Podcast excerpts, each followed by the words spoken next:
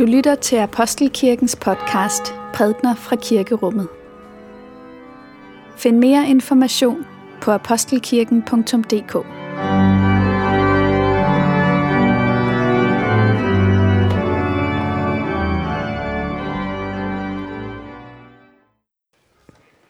God formiddag og velkommen til gudstjeneste i Apostelkirken.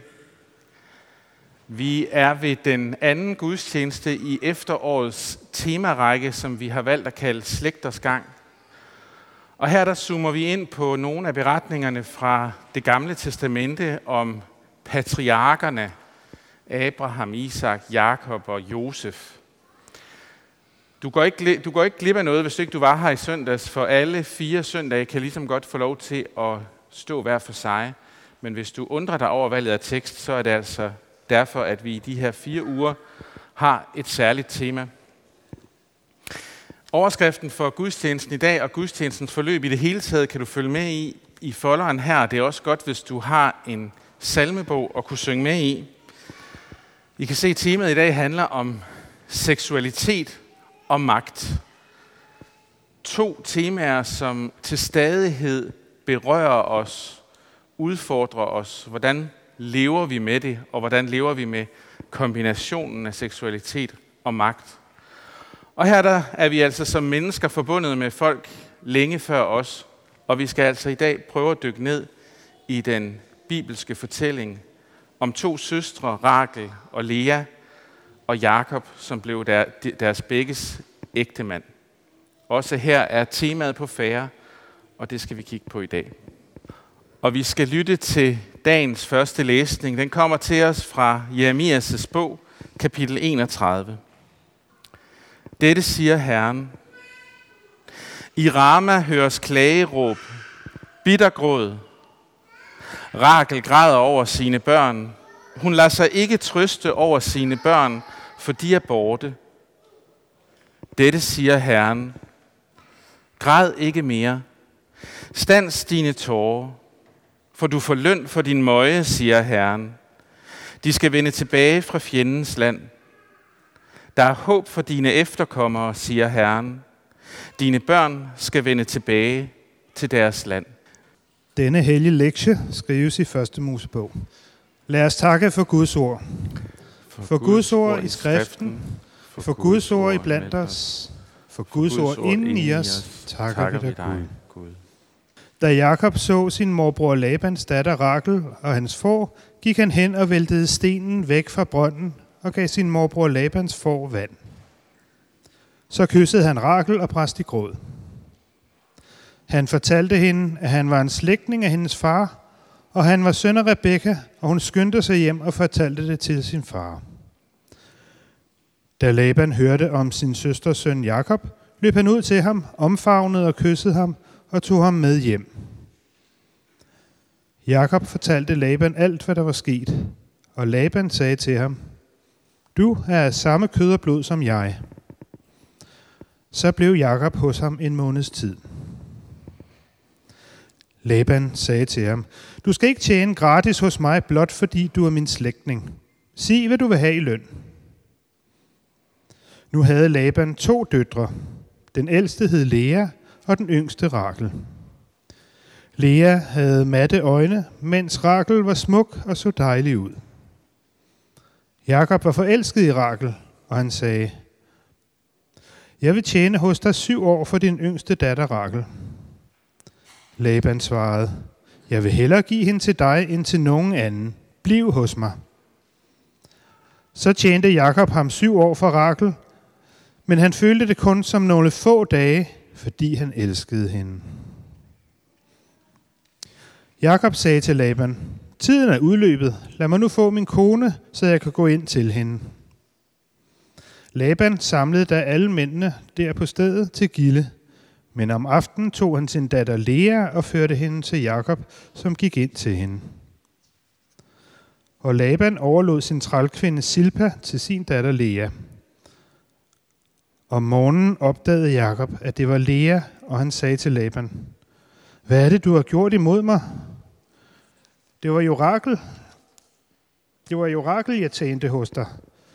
Hvorfor har du narret mig? Laban svarede, her på stedet er det ikke skik at gifte den yngste bort før den ældste. Men lad nu hendes bryllupsuge gå til ende, så skal du også få Rakel mod, at du tjener hos mig 7 år til. Det sagde Jakob ja til, og da ugen var omme, gav Laban ham sin datter Rakel til kone. Og Laban overlod sin trælkvinde Bilha til sin datter Rakel. Så gik Jakob også ind til Rakel, og han elskede Rakel højere end Lea. Derpå tjente han hos Laban 7 år til. Amen. Lad os bede.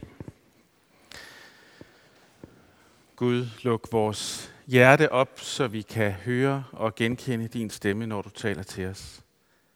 Amen. Som mennesker så er vi skabt med køn, vi er skabt med seksualitet, og der ligger i den skabthed egentlig et kompliment til mennesket. Altså at en del af vores menneskelighed er vores seksualitet, og den længsel eller lyst, som bor der, og som, selvom vi kan opleve den være meget konkret og meget sådan kødelig, i virkeligheden også siger noget grundlæggende om den vendthed, som der er i mennesket. At vi er skabt som væsener, der vender os ud mod andre. Det er en del af det at være menneske, at vi altid orienterer os ud af os selv. Og den længsel, som bor i seksualiteten, den tror jeg ikke på alene finder sin fuldendelse i sådan en lyserød tosomhed, hvor man bare elsker hinanden helt vildt. En romantik, som vi måske dyrker lidt i vores tid. Jeg tror også, at den vendthed, der har med vores seksualitet at gøre, den finder egentlig sit hjem hos Gud. Den komplementeres, kan man sige, i Gud. Og som alt det andet, Gud har skabt og givet til os, så kan det, som er godt, komme til at blive noget, der sårer os dybt, og som vi kan såre hinanden vældig dybt med. Og måske ingen steder lige så dybt og afgørende, som i det, der har med seksualiteten at gøre. For seksualiteten berører jo noget inden i os, som jeg tror, vi sådan instinktivt fornemmer, vi skal passe på. Noget, som er dyrebart, noget, som også måske er lidt svært at forstå, hvad det egentlig er. Der er en kraft i seksualiteten. Og når den misbruges eller såres, så er skaden stor. Når seksualiteten og det, at vi er skabt med den, udsættes for en magt, et magtmisbrug af den, et brug, som er skødesløs, hvis ikke direkte ond, en hensynsløshed, så er der noget, der kan gå i stykker inden i os. Uden for Jerusalem, der hvor Nablus og Hebron mødes, der ligger der en lille helligdom, som er værdsat af både jøder og muslimer. Den bliver kaldt for Rakels grav. Det siges, at Rakel fra beretningen, vi hørte her, hun ligger begravet her. Og historien går også, at der hørtes gråd fra den grav, dengang israelitterne skulle forlade landet og rejse i eksil i Babylon.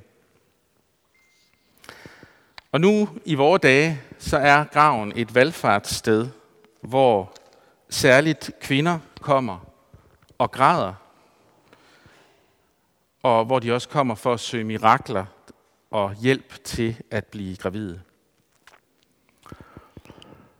Og det kan måske undre, at det er Rakel, der græder, fordi det var jo hende i beretningen, der blev valgt til.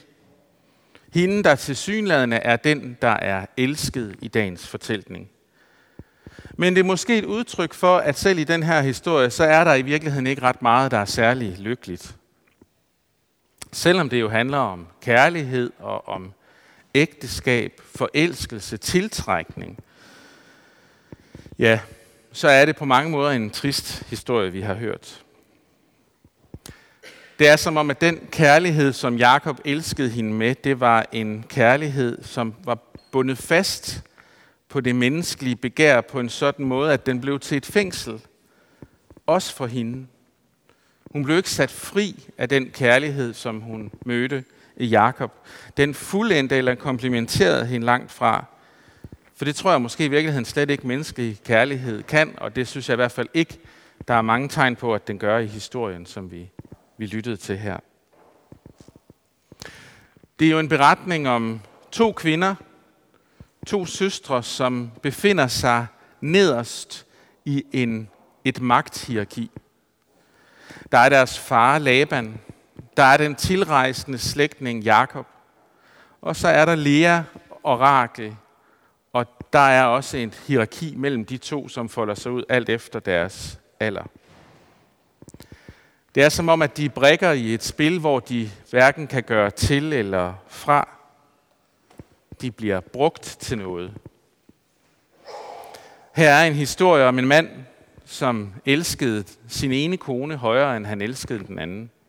Det står der direkte.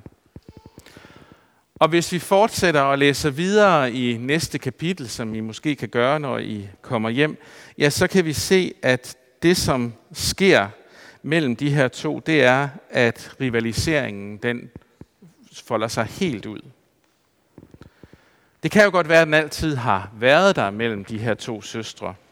Også før Jakob ind i billedet. Men det kan også godt være, at de handlinger, som vi har hørt om, de satte en underlig kløft imellem de to, som egentlig var tætte to søstre. Og det søsterskab, som var mellem dem, blev til et stridskab. Det er Jakob, som kommer til sin morbror Laban. Jakob er på flugt fra en situation, som han selv har været med til at skabe, i og med, at han jo har været med til at snyde sin bror Esau i tæt samarbejde med sin mor Rebekka. Ikke blot var det broren Esau, men det var også hans gamle far Isak, der blev snydt.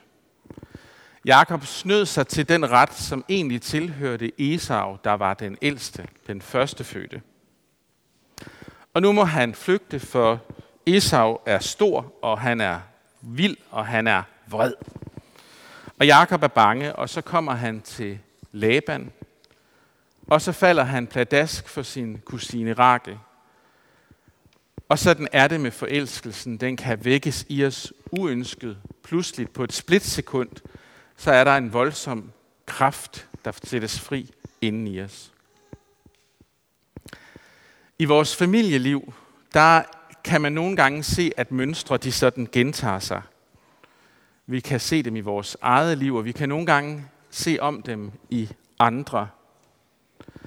Og fortællingen om Rakel og Lea bliver på en måde også lidt en fortælling om, at Jakob gentager det mønster, som han egentlig selv har været med til at give kast med Esau, eller som måske i virkeligheden strækker sig helt tilbage til Kain og Abel. For det bliver også her noget med, at Lea egentlig skal snydes for sin førstefødselsret, altså få lov til at være den, der gifter sig først af de to søstre. Det gentager sig mønstret, og Laban forsøger at bruge sin magt til at sætte en stopper for det her gentagende dårlige mønster. Men han gør det jo på en enorm lusket måde. Han sætter Lea i Rakels sted.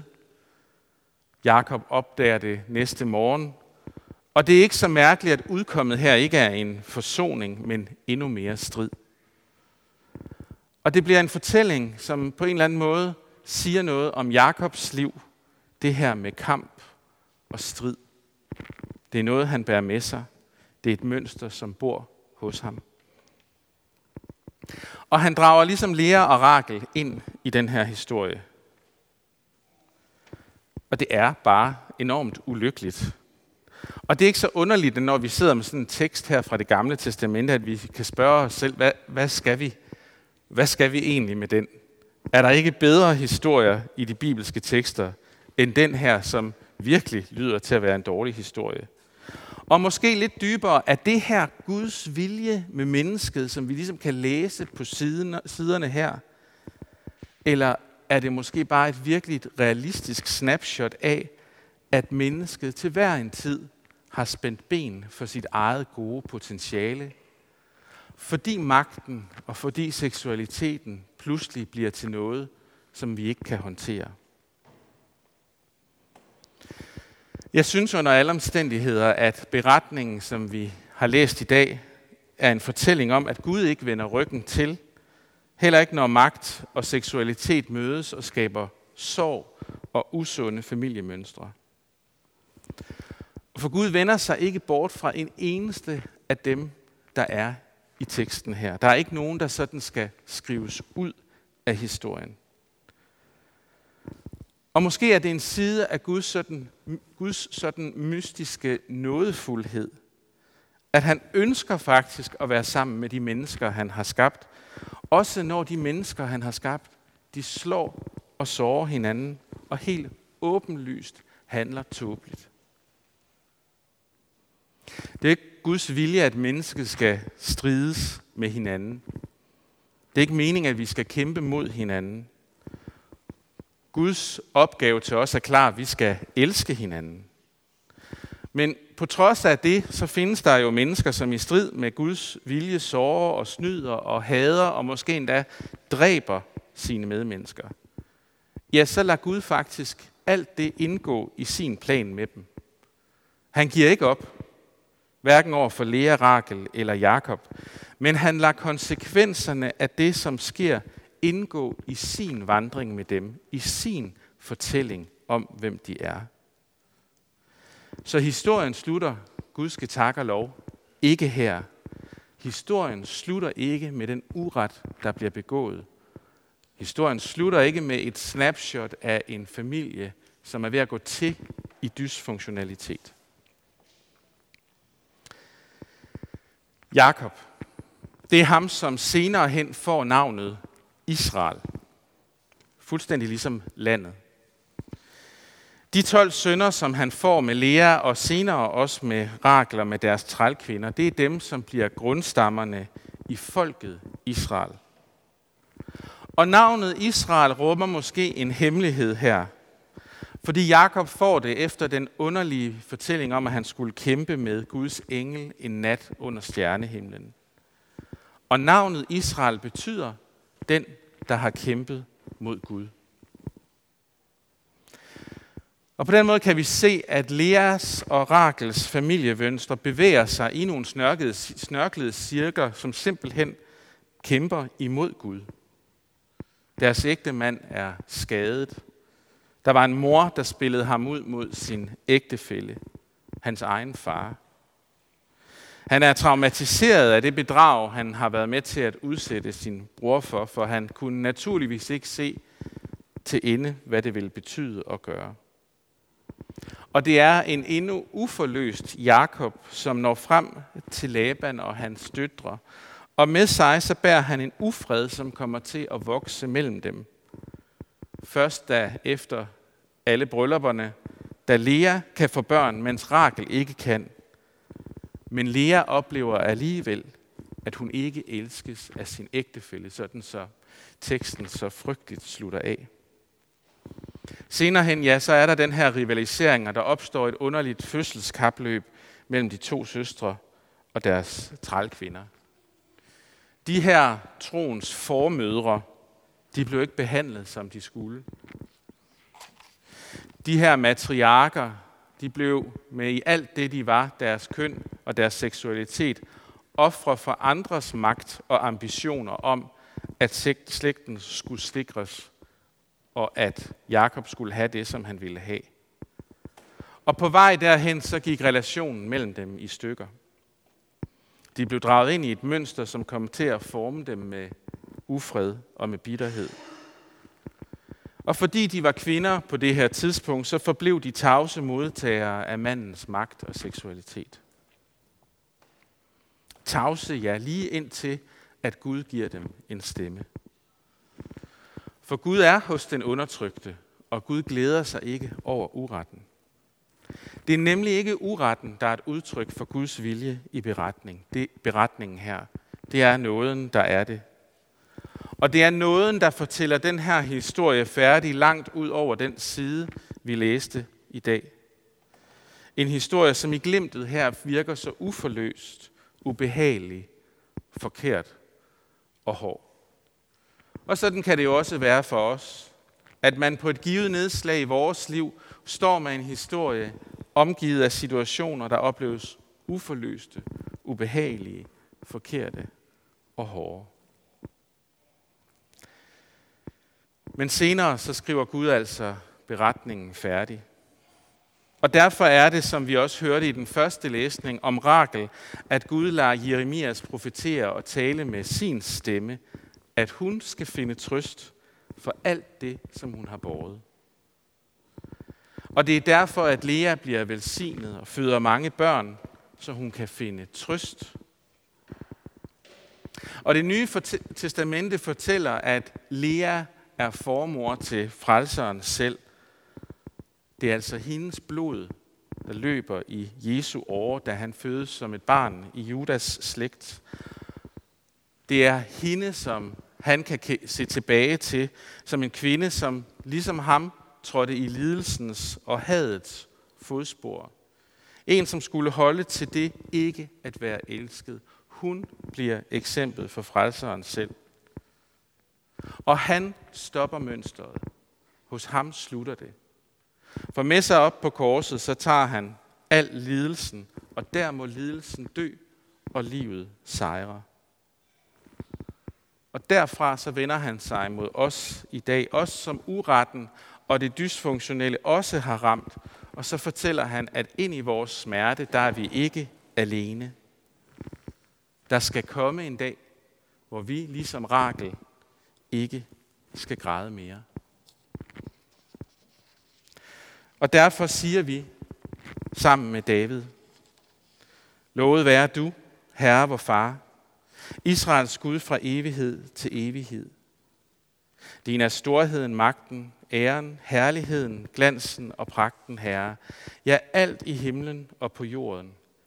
Dit er riget, og du er ophøjet som overhoved over alle.